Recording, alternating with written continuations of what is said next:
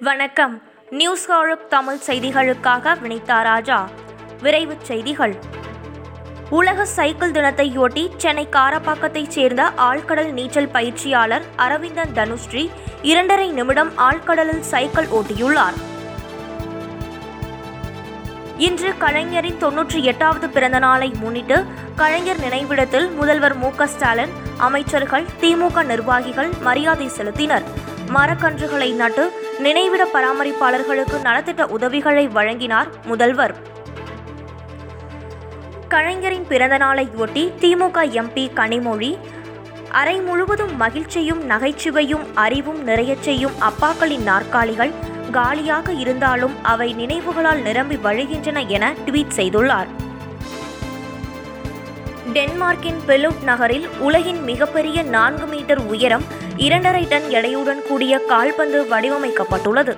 ஐரோப்பிய சாம்பியன் கால்பந்து தொடரை ஒட்டி இக்கால்பந்தை வடிவமைத்ததாக தகவல்கள் கூறுகிறது. நாற்பத்து ஐந்து வயதிற்கும் மேற்பட்டோருக்கு இலவசமாக தடுப்பூசி வழங்கிய மத்திய அரசு பதினெட்டு முதல் நாற்பத்து நான்கு வயதுள்ளோருக்கு மாநில அரசு செலவில் அல்லது தனியார் மருத்துவமனைகளில் பணம் செலுத்தி தடுப்பூசி போடும் நிலையை உருவாக்கி இருப்பது எதேசதிகரமானது அடிப்படை மற்றும் நியாயமற்ற செயல் என்று மத்திய அரசுக்கு உச்சநீதிமன்றம் கண்டனம் விடுத்துள்ளது. சென்னை மெரினாவில் ஊரடங்கால் பாதிக்கப்பட்ட சுமார் நூற்று ஐம்பது குடும்பங்களுக்கு அரிசி பருப்பு உள்ளிட்ட அத்தியாவசிய பொருட்களை வேர்ல்ட் உமன் ஃபவுண்டேஷன் என்ற தனியார் நிறுவனம் வழங்கியுள்ளது. பெரியார் அண்ணா பாசறையில் வளர்ந்தவர். மைய மாநில அரசுகளின் உறவுகளை ஆராய ஆணையம் நியமித்தவர். மாநில உரிமைகளுக்கு அடித்தளம் அமைத்தவர். கூட்டாட்சி கோட்பாட்டுக்கு உயிர்ப்பை அளித்தவர். தமிழக அரசே கலைஞர் பிறந்தநாளை மாநில உரிமை நாளாக அறிக்கவும் என விடுதலை சிறுத்தைகள் கட்சியின் தலைவர் திருமாவளவன் ட்வீட் செய்துள்ளார். இஸ்ரேல் தாக்குதலில் உருக்குலைந்த காசாவின் வீதிகளில் குழந்தைகளின் மனநிலையை மாற்ற ஜோக்கர் வேடம் அணிந்து மகிழ்வித்த கலைஞர்கள். முத்தமிழ் அறிஞர் கலைஞரின் எண்ணங்களை உள்வாங்கி அவரது கண் அசைவுக்கு ஏற்ப காரியமற்றவர். கலைஞருடைய அரசியல் வாழ்வின் ஆவணம். சண்முகநாதன் மாமா அவர்களை மருத்துவமனையில் இன்று சந்தித்து நலம் விசாரித்தேன். எனது பணிகளை குறிப்பிட்டு நெகிழ்ச்சியோடு வாழ்த்திய மாமா அவர்களுக்கு அன்பும் நன்றியும் என திமுக எம்எல்ஏ உதயநிதி ஸ்டாலின் ட்வீட் செய்துள்ளார்.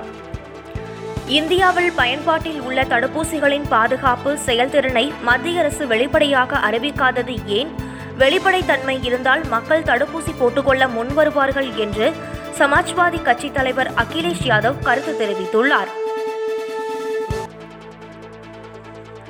கொரோனா காரணமாக தமிழ்நாடு மின்சார வாரியத்தின் பராமரிப்பு பணிகள் தற்காலிகமாக ஒத்திவைக்கப்பட்டுள்ளதாகவும் பராமரிப்பு பணிகளுக்காக மேற்கொள்ளப்படும் மின்தடை இனி ஏற்படாது என்றும் மின்சாரத்துறை அமைச்சர் செந்தில் பாலாஜி அறிவித்துள்ளார். தேவேந்திரகுல வேளாளர் என்ற பொது பெயரில் சாதி சான்றிதழ் வழங்க தமிழக அரசு உத்தரவிட்டுள்ளது.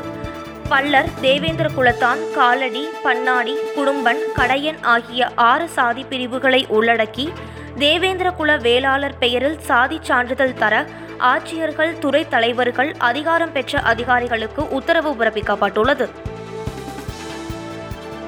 தமிழுக்கு ஏடு திறந்த நாள் தமிழருக்கு சூடு பிறந்த நாள் பகுத்தறிவுக்கு பிள்ளை பிறந்த நாள் பழமை லோகம் தள்ளி கலைந்த நாள் ஜூன் மூன்று. மேடை மொழிக்கு மீசை முளைத்த நாள் வெள்ளித்திரையில் வீரம் விளைத்த நாள் வள்ளுவ ஐயனை வையம் அறிந்த நாள் வைரமுத்துவின் ஆசான் பிறந்த நாள் ஜூன் மூன்று என்று தமிழக முன்னாள் முதலமைச்சர் மு. கருணாநிதிக்கு கவிஞர் வைரமுத்து கவிதை மூலம் வாழ்த்து தெரிவித்துள்ளார். இந்தியாவில் கடந்த இருபத்தி நான்கு மணி நேரத்தில் ஒரு லட்சத்து முப்பத்து நான்காயிரத்து நூற்று ஐம்பத்து நான்கு பேருக்கு கொரோனா தொற்று உறுதி செய்யப்பட்டுள்ளது. கொரோனாவால் மேலும் இரண்டாயிரத்து எண்ணூற்று எண்பத்தி ஏழு பேர் உயிரிழந்துள்ளனர். எதிர்காலத்தில் ஐம்பது ஓவர் உலகக்கோப்பை கிரிக்கெட் போட்டியில் பதினான்கு அணிகள் பங்கேற்க ஒப்புதல் அளிக்க இருப்பதாக ஐசிசி தகவல் கூறியுள்ளது.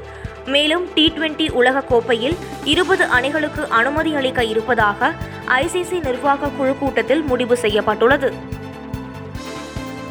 இங்கிலாந்துக்கு எதிரான டெஸ்ட் தொடரில் நியூசிலாந்து அணி விளையாடி வரும் நிலையில் டெஸ்ட் சாம்பியன்ஷிப் இறுதிப் போட்டியில் நியூசிலாந்தால் இந்தியாவுக்கு நெருக்கடி ஏற்படாது என கேப்டன் விராட் கோலி கருத்து தெரிவித்துள்ளார்.